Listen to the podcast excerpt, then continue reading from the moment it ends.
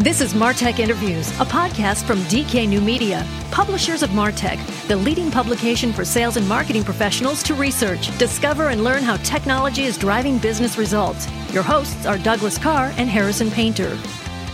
Welcome to another in our interview series. Uh, we are at DK New Media offices downtown, and we have a special guest. We have Harrison Painter, of course, to my left, Yes, your humble co-host. humble co-host, and we have across the table from us, we have Aaron Douglas, a longtime friend now. Uh, so eight nine years that Yeah. we've back in the rainmaker days Absolutely. Aaron founded uh, Deep Ripples, which is a well known agency who we've worked with off and on.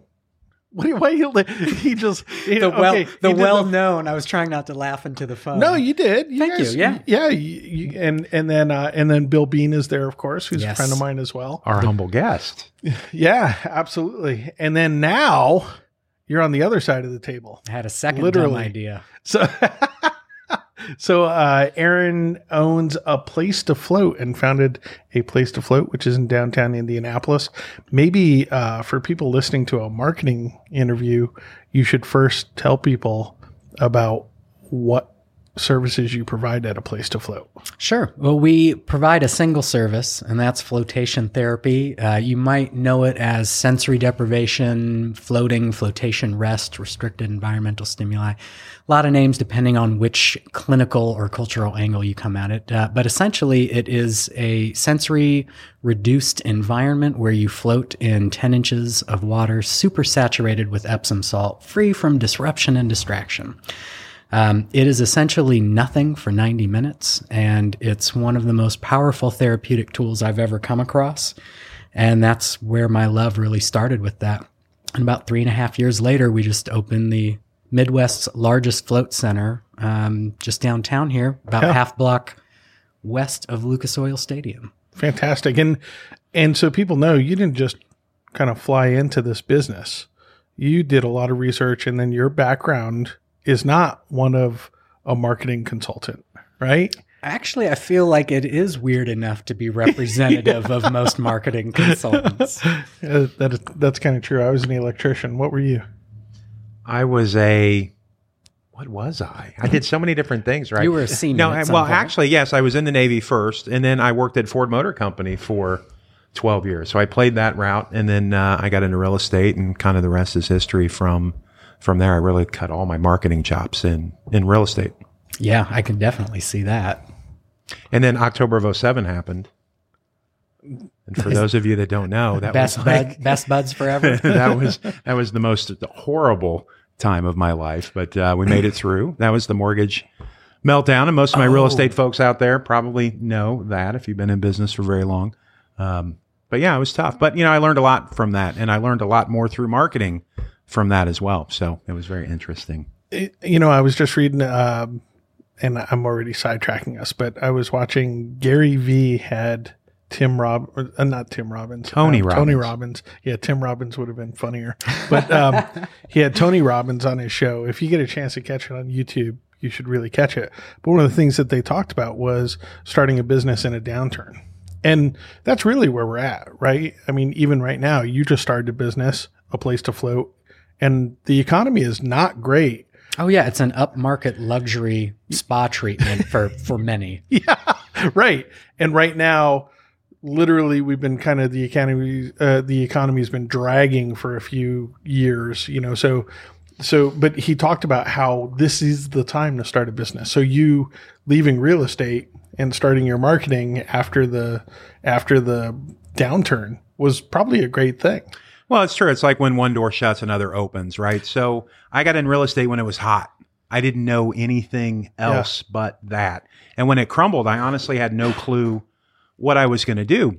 But I realized my passion was never in real estate. It was more in the marketing and promotions that I was doing. Yeah. So that's where the seed came up. And, and absolutely, yeah, I think I did really well because it was a horrible time. It was a good two to three years where it was dark Yeah, for a lot of people. and I I started my business around that time. Yeah. and Deep it was- Ripples started and in 2007. Yeah.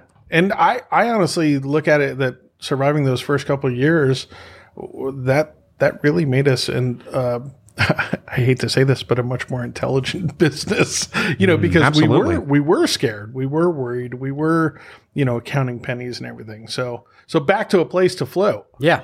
So you guys just launched Yep. Uh, it's we're coming up on eleven weeks. eleven weeks. That's Yeah. fantastic. Seems like forever. And we had a we had a great conversation pre-show that we wanted to kind of bring in the show, and that's that Aaron now has that esteemed honor of being on both sides of the table. He was on the agency side for you know seven seven years. Uh, yeah. Yeah, so driving No, almost ten years. Okay, so 10 years driving leads and awareness for his businesses. And now he finds himself on the other side of the table, um, screaming at your agency. No, Mostly just yelling in a mirror. that's my that's my therapy. and, and, and, but let's get into that because I think, I think there's a lot of, um, lessons learned and we can even share from a DK New Media standpoint. You know, we, we've gone through an evolution this last, you know, this last few months that's, you know, I mean, it's ripping the roots out and, and planting over. And I think, um, have you ever heard of creative destruction? Tell me more. Well, creative destruction is that is that you can't really move on from something unless you destroy it. You know that that if there's remnants there and there's roots there and there's everything there that you can't you literally can't. You can try to turn the ship, you can move, but the roots are there that are going to you know keep you. And so we've reestablished, you know, every every relationship with all of our clients. We've turned over our staff, basically. We've reset our processes. We've gotten rid of tool sets that we used for years. We've, you know, we, it's, it, and, and basically we were just talking. Harrison just said before the show that he's doing less and feeling like he's getting more accomplished. Isn't that interesting? Well, Yeah. we're only focused on three things now, right? Number one, respect. Number two, creating a process. And three, being disciplined with one and two. Hmm. So to speak to your comment about the the metaphor with the roots the roots and the turning the ship, which I think I'm following, uh, it reminds me of the best relationship advice I ever got, and this was late teens, early twenties, when my good friend convinced me to break up with the wrong relationship by reminding me you have no room for the right one Ah, that's so great. the, the Yeah. making of the space, which is, and I don't want to keep turning things around, but the making of the space is sort of what we're doing at a place to float. The Well- thing that we're offering is room for to do less so you can do more. and that's, and that's, that's why I want to bring that into this conversation. You are brilliant. is because no, no, He is brilliant. This was pre pre planned, but but the you know the here's the thing is w- we got into the urgency of doing, the urgency of delivering. Uh, we Heat and noise. yeah, and we got our clients. We we established a relationship with our clients where they focused on what was being done, not necessarily where they were going, not necessarily whether this was having an impact on their marketing or we we just got into this habit of them saying is this done is this done is this done. And what they failed to see was that, you know, a marketer should be spending two thirds of their time planning, you know, and maybe a third executing. But we live in a world now that's multi channel and everything else.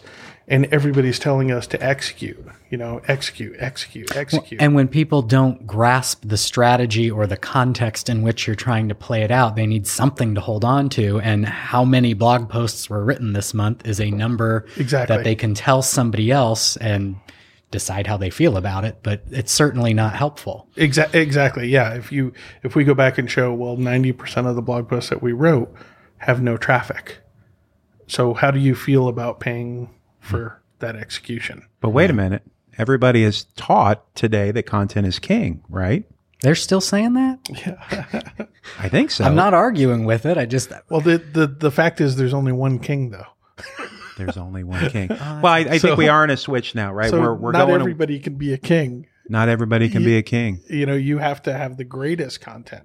You know? Yeah, fair enough. Yeah. Yeah, we're we're, And we're not just the great greatest content, Right. right. Like that's a huge component for the long term, but having good content, I don't think the internet's entirely merit based.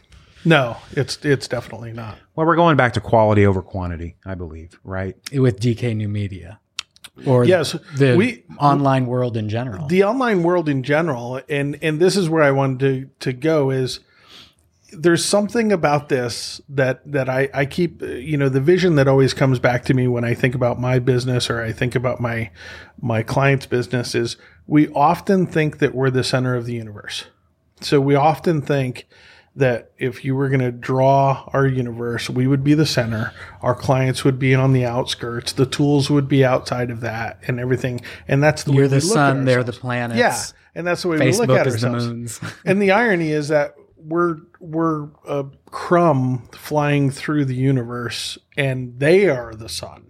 Well, as I was gonna say the good news is we're all insignificant. Yeah, yeah, but but we're we're totally insignificant when you think about your life and you think about you know you think about what you're going through with a place to float right now, um, marketing, clients, investors, Customer service, customer yeah. service, all of these things.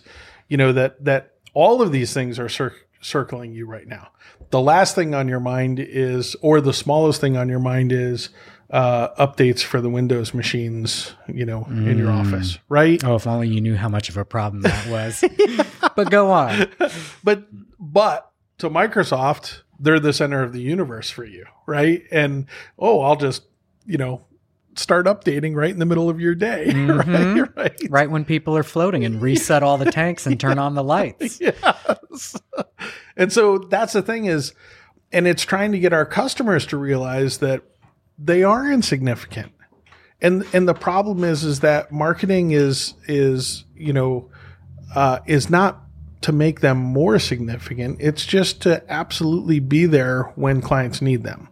That when prospects need them, when prospects are looking for them, and everything else. We're supposed to be relationship builders. Yeah. Um, and helping these little insignificant points develop a relationship, become a network, Right. grow together because individually we're, we're nothing. Well, we want to, you know, I'll go back, you know, we want to get your moon into orbit around Mm-hmm. this person so that when they look up, you're there and not a competitor or somebody else. Yeah. You know, Yeah, that's a good point. But it's a- timing's a lot. but it's really timing is everything, you know, and so that's, you know, I thought that we would talk some about, you know, a place to float.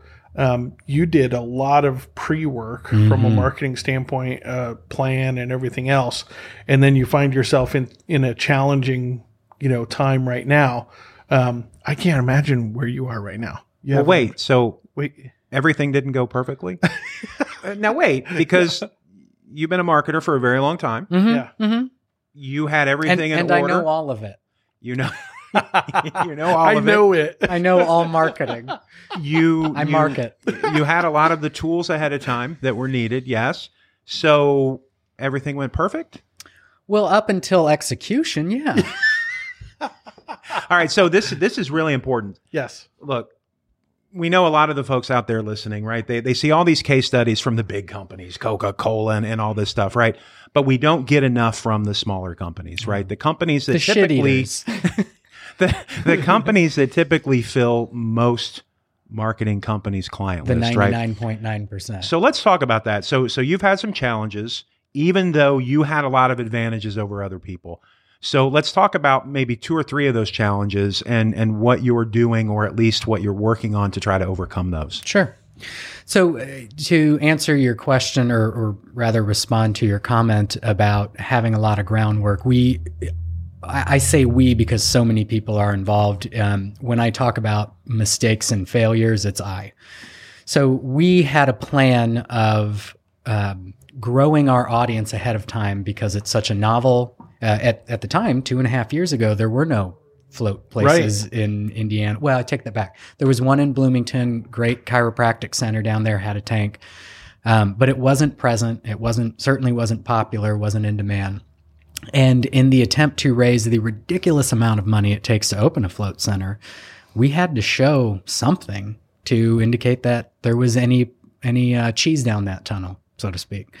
So what we started doing was a very simple play. We had a landing page on the website, um, or the website was a landing page, and we used some Facebook advertising. We let people know there's a float center coming to Indianapolis. If you're interested, and want to be notified when there's appointments are available, submit your email address on the website. And that went great. And up until the point that we opened, our mailing list was about 4,700 people. Wow. All from central Indiana, um, almost exclusively within, I think, 10 miles of, of the downtown circle. Great qualified list Yeah. in terms of All relevance, opt-in, subscription, all opt in. Now, some things that I wish I would have done differently. At the time, we were using um, Contact Form 7 with WordPress and basically just trying to bootstrap it. And so it wasn't a double opt in. It was just submit an email address, it goes into a database. And then a year or so later, we moved it into Aweber and then recently have moved into MailChimp. Okay. just to make it better management, better experience for the client, Yeah. and easier to handle all the different groups that we have now. Yeah. So the mailing list was huge. We had also built a Facebook audience um, through these ads, which was very interesting. We never tried to get page likes. Uh, we just got a lot of page likes through the process of trying to get subscriptions. Um, so maybe 2,500 or so in the first year, year and a half. And this is on a $5 a day budget. Yeah. So very proud of that. It certainly provided some um, social evidence that there was interest in this. and Absolutely. that- So you feel like a pretty good head start. yeah, I would. Well, you know, if you were telling me like, wh- if you were going to open a business, uh, what would you like to have in place? I'd like to have a really big waiting list of people nearby who Right. asked for what I'm offering. That seemed like it was going to be great. Well, and and so for everybody listening right now, from a marketing standpoint, that is. Oh yeah, And every marketer would say, "Wow, you've got a waiting list of 4,700 people. You've got uh, active social media audience of $2,500 for a local, a local establishment, service establishment. that isn't even being built yet. yeah, that isn't being built yet. That's that's an amazing start. I it's one of the best pieces of work I've I've been able to do, and and for two reasons. Had a lot of time. Ooh man, you cannot manipulate time. I so wish I could because that would be a game changer. Yeah. But we had the time to do it. Uh, we obviously had a an audience hungry for what we were offering, and I knew enough about how to use some of the basic tools to make sure I wasn't blowing opportunity. right, For example, like focusing just on uh, page likes. right. Uh, not that that's worthless, but it certainly is not an email address. Yeah. Um, so that went really well, and it created the basis for the investment funds that we raised, um, and really just started uh, going, having everything go down the right path. So, is there more you want me to say about that? No, I think that's that's I can good. I can talk. Uh, one other thing I can talk about that I'm really grateful for is the amount of time and energy we spent in brand identity. Yep. Um, and that means just about anything, right? That you would want it to. Uh, for us, it was about how we want to tailor the experience Right. for our guests. Um, when I started working with uh, Will Sears, who's now in Florida um, at Max Borges Agency, wonderful guy, did a great job, gave us a lot of time and attention. I told him the last thing I want out of all this is a logo and a font and a website and Right. all the design collateral um, because I can get pictures. I can get nice pictures anywhere. Absolutely. We need we need something with the basis of this is why we're doing what Yeah. we're doing, and how we're trying to introduce something that in a, the the industry um, kind of broadly. It's difficult, it's new, it's expensive, it's a weird combination of art and science, and so everybody falls short based on their ideal. And in some cases, you fall very short. Um, and the best you can do is, you know, put a, a float pod in a dentist's office and people will love it and they'll do it. Uh, but we really wanted to try to set a higher. well, that's customer experience. It's, Yeah, it's- I'm, I'm just, I'm but- trying to but- think of a word that isn't, uh, doesn't come off critical because I am very empathetic to anybody who's tried to do this. But it is, but it is, you know, I mean, we're, we're, we added it as our, our KPI that we're looking at with our clients, right? Is there's awareness, there's engagement, there's conversion, there's all these things, but ultimately, customer experience is going to have an impact on your long term viability, your ability to retain clients, your ability for word of mouth. Mm-hmm. So, so you can look at all those other things. And, and those things you just mentioned are everything in our industry. exactly. Yeah. And Repeat so, clients, word of mouth. It's um, you can buy people coming in the door all you want, but Right. getting them back is exactly. And so, so Harrison and I have been, we floated there. It is, it's this incredibly uh, peaceful, open space. Um, there's stages to your experience. It's everything is well laid out, well thought out. You know, it's obvious that just an incredible amount of time and energy went into the overall experience. And you walk out of there, it's a amazing experience. changer. Yeah, it is. You know, so with that, but customer experience helps you two years down the road, right?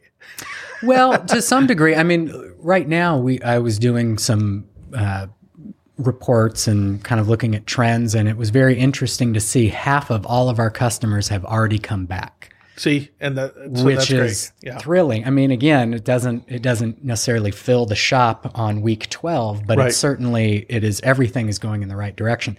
By the way, any complaint you'll ever hear of me in this moment is just about not enough time has passed. Right, right, right. It's the right. time and Yeah. money formula, and I use the booster rocket example of we got to burn a lot of fuel to escape atmosphere. and that's and that's what we want to talk about here isn't the necess- because we're going to talk about one of our clients as well it's not it's not necessarily did you do it right did you do it wrong it's the gap in time between you know when you have to have those you know physical results for your investors for your taxes for your you know to pay your employees and that cash flow and everything.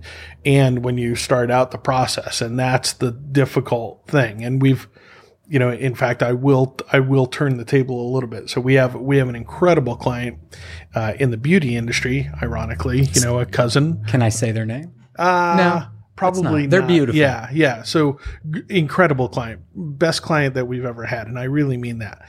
Um, we've been doing everything right, and I truly mean that.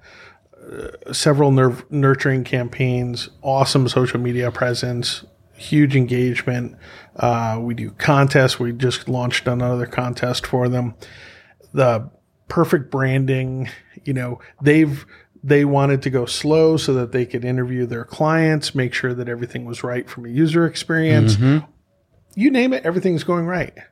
Everything's not going right though, because they're under immense pressure internally to have quote butts in seats, and that's that Butts and tanks in our yeah, case. butts and tanks in yours, you know, and and so there is uh you know, this is this is the message out there to I think to marketers and businesses.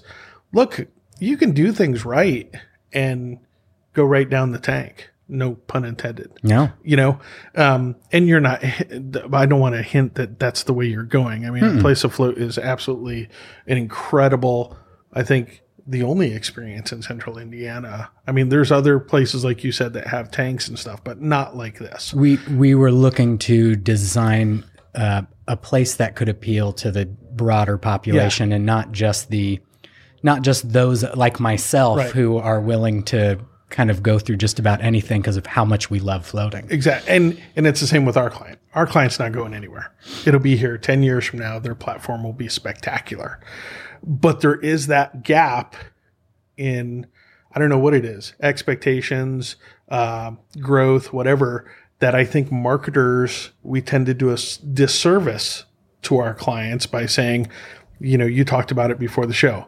Oh well, you know, we'll increase engagement and we'll get lots of followers and we'll It's get a, lots of subscribers. it's a simple 15 and- step process. Yes. And, the last one is where you get what you want. yes, exactly. And so everybody thinks that it's this, it's dominoes. Well, you, uh, if, if you have 15 dominoes in the row and the last one is someone, you know, buying or, or spending money, all you have to do is hit these dominoes and, and they'll all go and then that person will fall. That's not the case. And it's not the case for a number of reasons. It's not the case for economic reasons. It's not the case for weather reasons. It's Oh, not sure. the case for um, choices. It's, you know, uh, you could start up and six months later, someone could open up across the street, you know, and, and, and so I think there's this, um, hubris on the side of marketers where we miss expectations with clients. And the sensitivity to the client in the moment of their anxiety. Because Yes. now being on that side, it um, there is not a lot of space to entertain the possibilities down the road, the potential. There you go. Uh, it is, I am on my phone every 15 minutes, refreshing the sales page and Yeah. seeing, did we, how about now? What about Yes. now? What about now?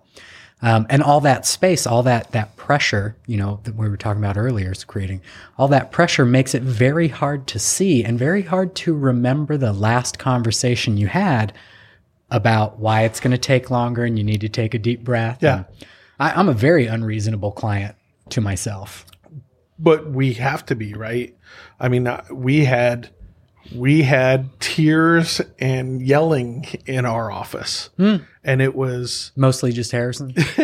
well, no, people want change, No. right? But they don't ever really want to don't go through the process change. of It's- change. it's- Correct. it's- People can change, but mostly they don't. it's it you know the the the point the crux of ours was we had people that absolutely are knowledgeable of social media and they have all the theoretical and even real world examples where hey you nurture and engage an audience build them into a community and that community will purchase from you and we and I had to look them in the eye and say nobody cares Yeah, because even if that is true, and Even if I that's believe true. it is, doesn't matter. it doesn't matter at this stage. At this stage, we have to get butts and seats. Mm-hmm. And so there's that gap, I think. And and I I we hear this from so many clients, right? Or and prospects, you know, that that you know, how many times have you heard from someone they've been ripped off by their previous agency,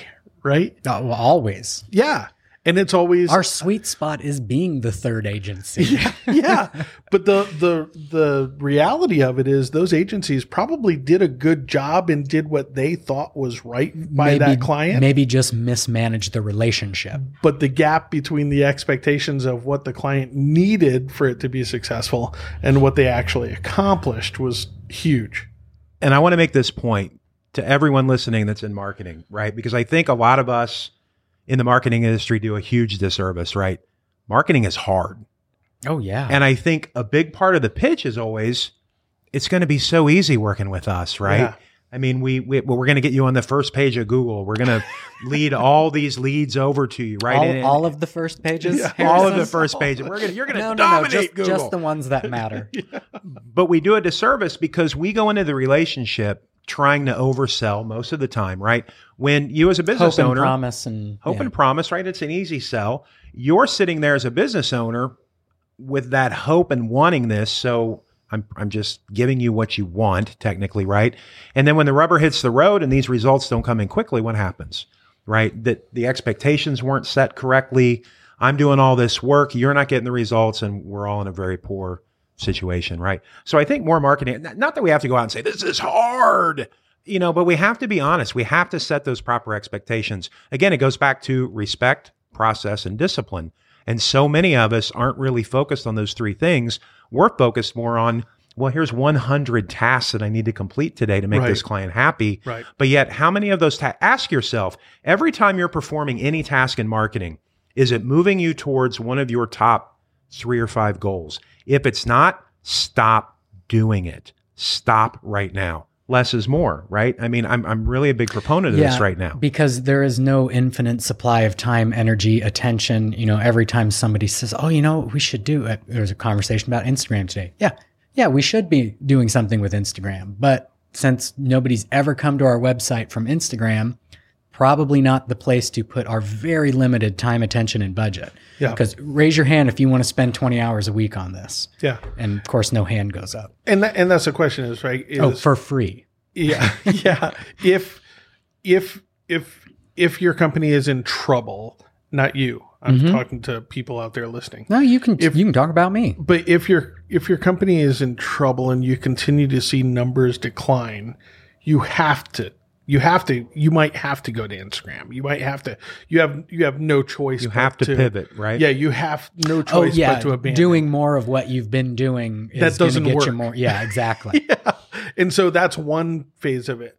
But the other phase is if you know that you're getting results in a certain direction, move in that direction. And that's what we keep talking about is we're saying, um, with this one client, I, I, I, they're in the beauty industry. Guess what? Nobody's coming on a desktop. Everybody comes to the website on mobile. Oh, yeah. Right.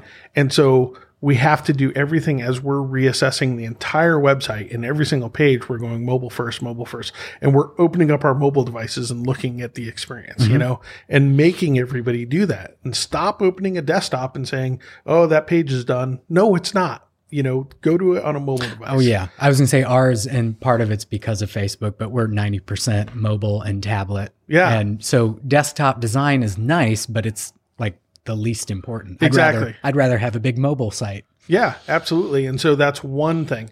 The other thing is people's time. The audience that they're after is on their feet from nine to seven at night. Hmm. They don't have time. And so we have to get them at seven o'clock at night and we have to get them. And then they don't like to read. They love uh, imagery. They're creatives. They're natural. So Instagram for us is that's a gold mine for us. That Oh, we, absolutely. We it's go an in that direction. It's a, an Right. aesthetic angle to begin with, and it's the right format. Yeah. and it's the the um, sort of the leisure activity. And so we had to ask ourselves, why are we writing blog posts? That's a great question. Why? Why are Somebody's somebody who's listening right now is very angry and, and telling you why you should be writing more blog posts. exactly? Yeah. But I'm with Why are we writing blog posts instead of making maybe it? And and what I should say is, you still might want articles on your site, but make sure that they're visually, you know, stimulating. Make sure that there's video. Make But you don't sure have to do four broken per down. day. Yeah, you know, yeah, Well, absolutely. and certainly not instead of other activity because the prioritization, I think, really gets to be the hard part. We were talking earlier is the urgent really outweighs the important, Yes. especially trying to maintain a relationship with the client, especially if the client's on the fence about their satisfaction. Yeah. You want to deliver that long checklist of all the things that you did. And you also want to look them in the eye and go, I don't think this is going to help. yes, exactly. And If we and- keep doing it your way, you're going to fire us. that's and that's what I always say. We're fired either way, right? Mm. We're fired either way. We're fired because we don't listen to the client, or we're fired if we don't get the results that the client is looking for. Because the client that we speak to typically isn't the person, you know, watching the P and L statement. That the client that we have the relationship is is typically the doer. You know, mm-hmm. so they're bouncing stuff off, and They are and- the one accountable in the organization. Yeah. but at the end of the year, when that contract is up, it goes to that person, that lady or man with the P and L statement that says, "Hey, you spent X dollars with this marketing agency last year. Was it worth it? I don't see anything." yeah. And that person doesn't care about the task list. And that person doesn't care how many blog posts you got. And they don't care about any of that. All they care about is was there a return on investment? And was, was that the best place to spend our money? And so we find ourselves, ironically, you know, as, as when you talk about floating and sensory deprivation, the analogy is that's what we're doing with our clients right now is we're saying stop the noise, hold everything off, Take a deep breath. take a deep breath. Let's focus on what this strategy is. Let's look at everything that we're doing and making sure that we're leading towards that strategy and let's relax. Let's let's not get uptight about it. let's relax and say is this the right direction that we're moving for these clients? And my, you know, we've had frank conversations with our staff. If we lose the client over this, we're okay with that. Yeah. You know, But I can tell you, most of the clients have even come back and said, "Good, Yeah. we were exhausted." I was afraid we were Right? going to keep doing what we've been doing. Absolutely. And, and and some of the stuff was working.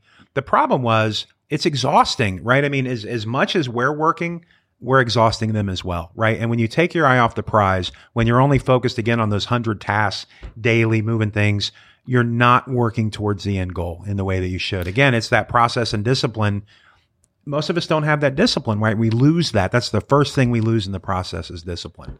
You have to stick to that. And, and we're going to have quarterly meetings where we go back and we reassess every single quarter are all of the things we're doing moving the ball forward towards the goal that you said you want to accomplish. Be- And we're going to do that because I guarantee there's a gap. Hmm. There's going to be a gap. There's a gap of expectations between what the client needs and what we think we're providing. Even when we see the trends moving in the right direction, even when we see all of that. And that's where I want to get back to a place to float. Well, I was going to say, oh, I'm sorry. All of your leading indicators are they're all going in the right direction. Your business eh, on paper is getting healthier and healthier. It is. It really is. Every report I can run is showing the trend in the right direction, Right. the revenue, and everything's you know gets a little more traction.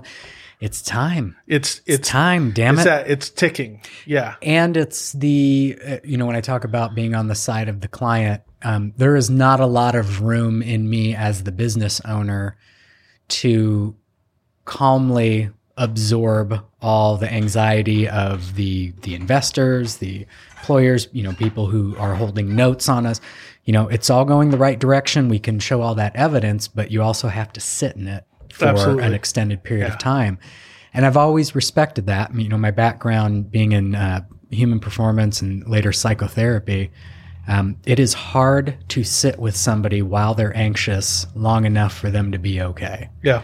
Uh, and I think from the marketing side, the moment the client starts throwing a tantrum is exactly when you want to leave. Right. And the best thing to do would probably be to sit with them till they're through it, Right. and then and then talk. Well, and that's I think the first thing we did was we had in-person meetings with every single client where we were we were blunt with them. You don't want to reset on email. I just want all the listeners to know that, right? You don't want to do it on email. No, no. I don't recommend doing it even on Skype, right? Text, It- it- perhaps. no, no text. Yeah. It's got to be the personal touch, right? Because this is a very intimate meeting when you have it, right? Resetting expectations, getting things back on track. It's intimate. It's building a relationship. It's making it that much stronger or ending it, one of the two, Yeah. typically, right? Uh, I, I think we were blessed. We we didn't lose anybody through this, and I think we have become stronger with our clients because of it. Well, and the trust and respect. You know, you mentioned respect being the first of kind of the three pillars. Would that be the right word? Yeah, absolutely. Good enough.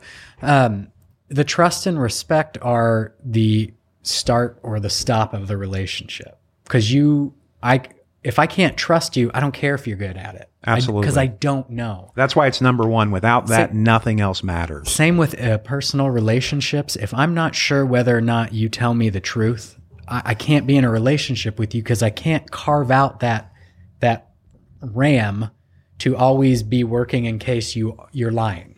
Like, all right, I'm going to believe what you say, but 20% of my brain's going, and if you're lying, I'm going to have to make sure to put this in place and do this to make sure it's going to follow through. Yeah, the trust and respect. And who doesn't want to trust and respect their marketing service provider? You have to. They're they're your steward. You have to, but at the same time we we as marketers lie to ourselves Oh yeah. um, about you know we're one we're business owners so we're optimists automatically we think we or think, fools, depending on the spectrum. Somewhere between optimist and fool. but it but it you know and this goes back to the analysis of of where you're spending your effort and time you really do have to be honest and say you know we we have one client where organic search just is not working for them it's just not. And so we have to say do we have a conversation with this client where they continue to spend money with us to do that? Or do we get them with someone that can do paid advertising that will garner you know more results?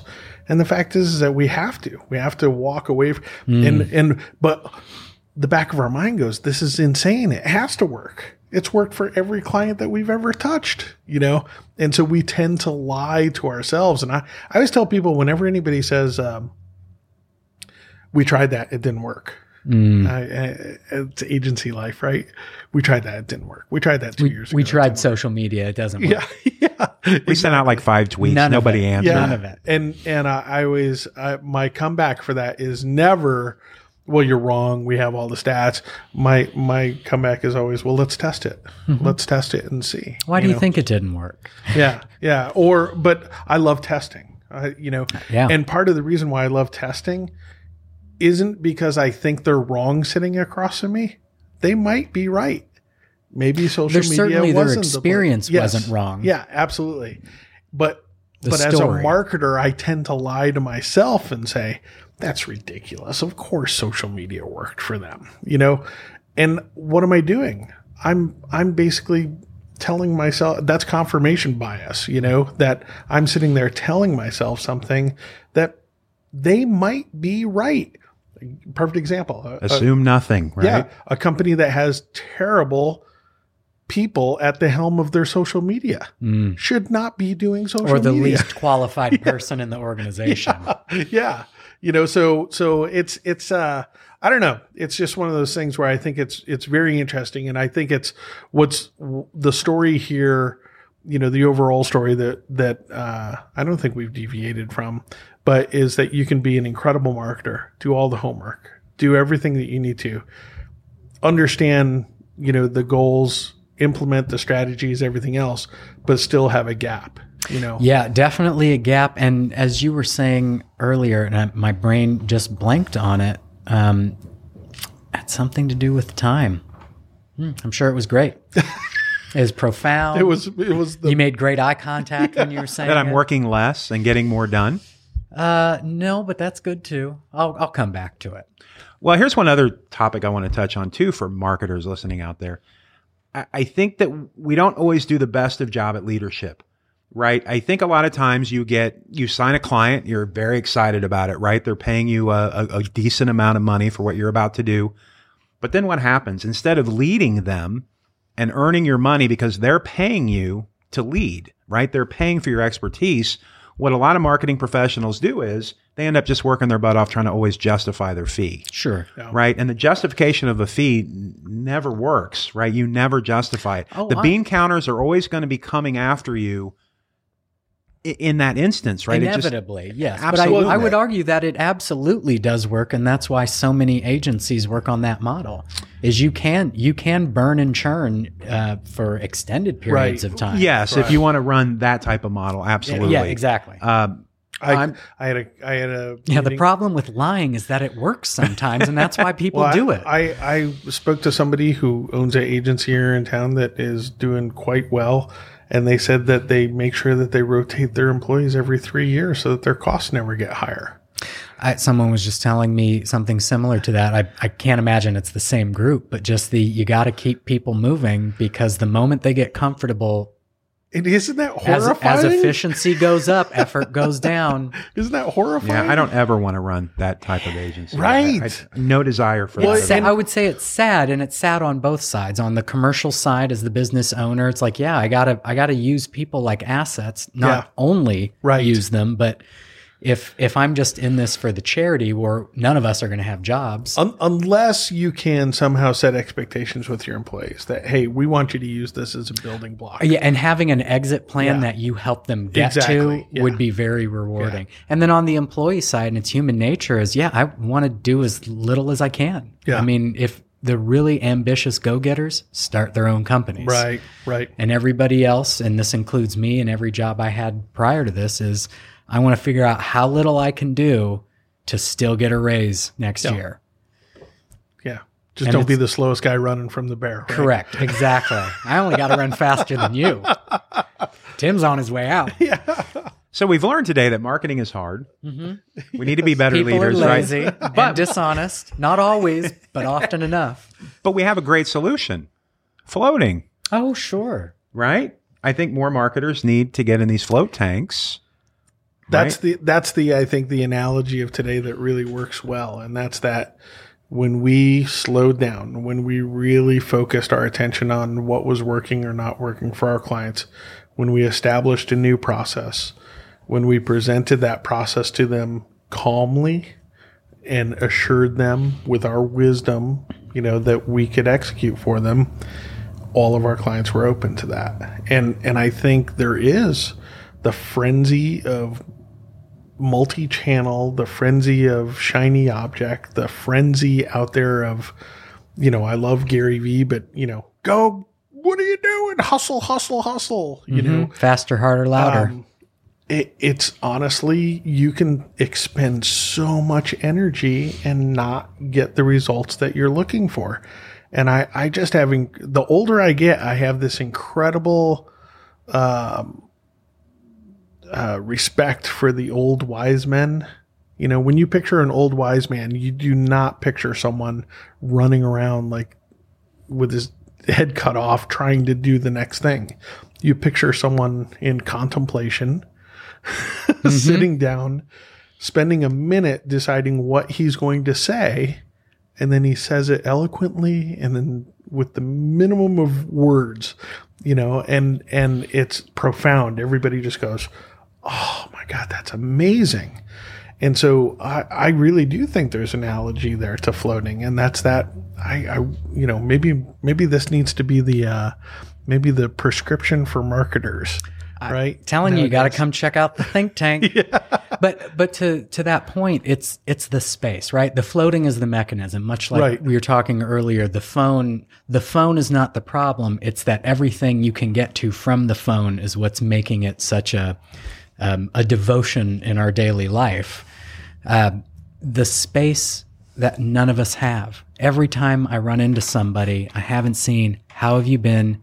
Busy Right. always busy. Well, what are you doing? And then it's a long list of, you know, relatively trivial stuff. And then when we do have windows in our day or our week or on the weekend, we fill it with something else. Yeah. Whether it's TV or so I know with the creatives that I get to work with and, and have relationships with, I always found it fascinating that they, they have to be bored in order to do good work. They have to create room in their mind in order for an idea to take place and fulfill. And sometimes they'll go, you know, they'll go camping for weeks, they'll go stay in a cabin, they'll Yeah. cut themselves off from all the noise and disruption and distraction.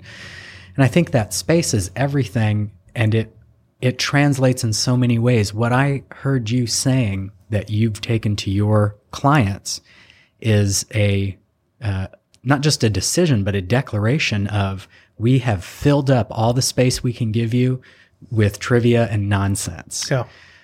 We're not going to do that anymore. Right. We're going to take that same amount of space and we're going to focus on the the game changers, the the the most important both immediate and long-term behaviors that we feel is in your responsibility to do good work for them. So you're you're asking them to let you take some space to make better choices. It's the same thing that therapy and counseling was when I was training to do that, giving people enough room to make better choices. and we have to as a people recognize that work is not necessarily effort work is also mm. sitting in that tank for an hour mm-hmm. that's part of It's like going to the gym. you just said creatives going on camping that that's a that's a reboot that's time for them to reset. work Yeah. that's work like resetting is part of the equation Why why does anybody go to the gym? Why does it I don't know. You're asking the wrong guy. Why does anybody? But if you look at some of the practices that we have, and I was going to use church, and I don't think I think it's a good example, but it's a little more complex because of the community component. But you don't go to the gym necessarily to be at the gym. You go to the gym because the results of that practice Right. change your life. You change your quality of life significantly. But even in that example, right? People say, "I don't have time to go to the gym. I don't have time to go on vacation." If you watch have TV time or to- have a Facebook account, you have time. Exactly, and that's my thing is is that. But let's say you don't even have time for that. Let's say you're literally working 12 hours a day. My problem is is that you're not counting downtime as work, and you should. Downtime is absolutely critical. That it's getting our clients to understand that if they're looking at the output of we what we provide them and they're basing our their entire relationship on the output, they're missing the two thirds of the strategy and time that we spent to put into that oh, output. Oh, and shame on you for not making Absolute- sure they understand Exactly. what good work looks A- like as abs- opposed to heat Abso- noise. Absolutely, absolutely, and that's and that's part of it. But it's it's getting companies to understand that that look the the result right the result of going to the gym, a healthy body and everything else, but the time away from work to get to that. It better, yeah, it better Yeah. be a net ad. Yeah, and that's my my thing is companies need to get used to the fact that I like I hate the term work what is it? Work-life balance? balance. I hate that term. I, I just think it's the worst thing ever because it means that the two are opposing forces. And I don't think that they're opposing forces at Hmm. Opposite ends of the yeah, Yeah, the, they're the not. seesaw. If I'm not working, it doesn't mean that I'm resting. Yeah, I'm, I'm either working or living. Is that what you're telling me? Yeah, exactly. And I, and I feel like I feel like we do a disservice when we talk about work life balance or or um, I keep picking on Gary Vee today, but you know he talks about it. You know, you got a minute in a day, hustle. You know, I, no. Some sometimes that minute of the day that you take to prioritize yourself, take a deep breath, is going to be more important than the hour of work that you could have accomplished. Right. But the answer is always in the middle, right? Because then you got guys like Tim Ferriss and Gary Vee's buddy, uh, you know, the four hour work week type philosophy, which almost anybody that's owned a business knows that the four hour work week is BS. The unicorn, right? In a lot of ways. But you're right. But even if we could do our job in four hours, we'd still fill the rest of it with something. And he does. Absolutely. I mean, that's the irony of it. He does. when you piece it all together, he he is like four hour work week, four hour body, right? All those different things. He is creating a balance, An within the economy day. of- of work. absolutely. Yeah. But but it's a really good title to pull people in. Now I think he's a genius. I think what he's doing is is a so I'm not knocking on him at all. But I think a lot of times, especially younger folks, they they try to buy into this four hour work week and it's how many 20 hour days maybe does it get to get But they, there but right? they, but here's the thing: is that's a good point. Thinking that the four-hour work week means that you only work four hours in the week, and the rest of the time you're drinking margaritas or whatever is just the BS part. right? It's that. that's trust fund fantasies. Yeah, what he's saying is, look, I can spend one tenth the time and accomplish just as much as you can. If if I work at efficiency, Exactly. yeah, Exactly. That is That's- his work. Is, that's what he's doing, you know. And so again, the thing is, is he's how much time did it take him to think about that, to create processes for that, to build that in his head before he executed it? He doesn't count that as work, right? He only hmm. counts his actual time. Work is there. what you don't want to be doing. Yeah, yeah, I've always felt Yeah. that the word job and the book of Job is not just a coincidence. it is it is undeserved suffering. It is divine punishment for the most part. Most job I've ever. That's why I'm unemployable, just like the two of you. yeah, absolutely. Where are you going to trade a third of your life for? Someone else's dream or your own? And where do we go with this now? wait i have one more question. Okay, because i know we're we're coming up on the top of the hour right? Now What are we doing? is there anything 12 weeks in right mm-hmm. you you kind of had Almost, yeah. you had a good lead in you you feel that you've done everything right. Is there anything looking back already that you would have done differently? Oh, sure. Uh, lots of things, but not so much from a mistake standpoint as just an ignorance one. Like, oh, I didn't really know that. So the biggest was we wouldn't miss Christmas. Um, no, basically mid November through the first of the year is every float center's biggest period. Usually like a 25 to 30% of their total revenue comes during that period. And it's what keeps them booked out usually the beginning of the year. Not necessarily, not always. That just seems to be the trend. Um, and we missed that. We weren't operating until the week of Christmas before we had all six cylinders firing because we have six rooms.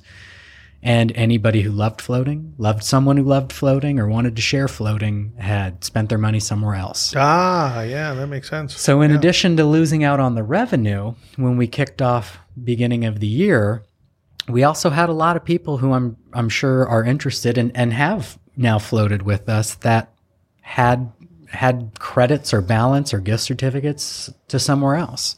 So why would you spend money on this when you can, you know, go redeem something somewhere else? Right, right. So that was one thing that never even occurred to me. I knew missing Christmas would be hard, but I figured we'd kick off first of the year and it'd be, and it was a little bit slow. Um, the trends, all of the trends, sales, reservations, etc. They're they all look beautiful from day one to till now. Um, I think having such a large list and audience, I still am not sure whether there was a holiday piece of fatigue. They're, they just lost interest because it has been two years since some of these people signed up.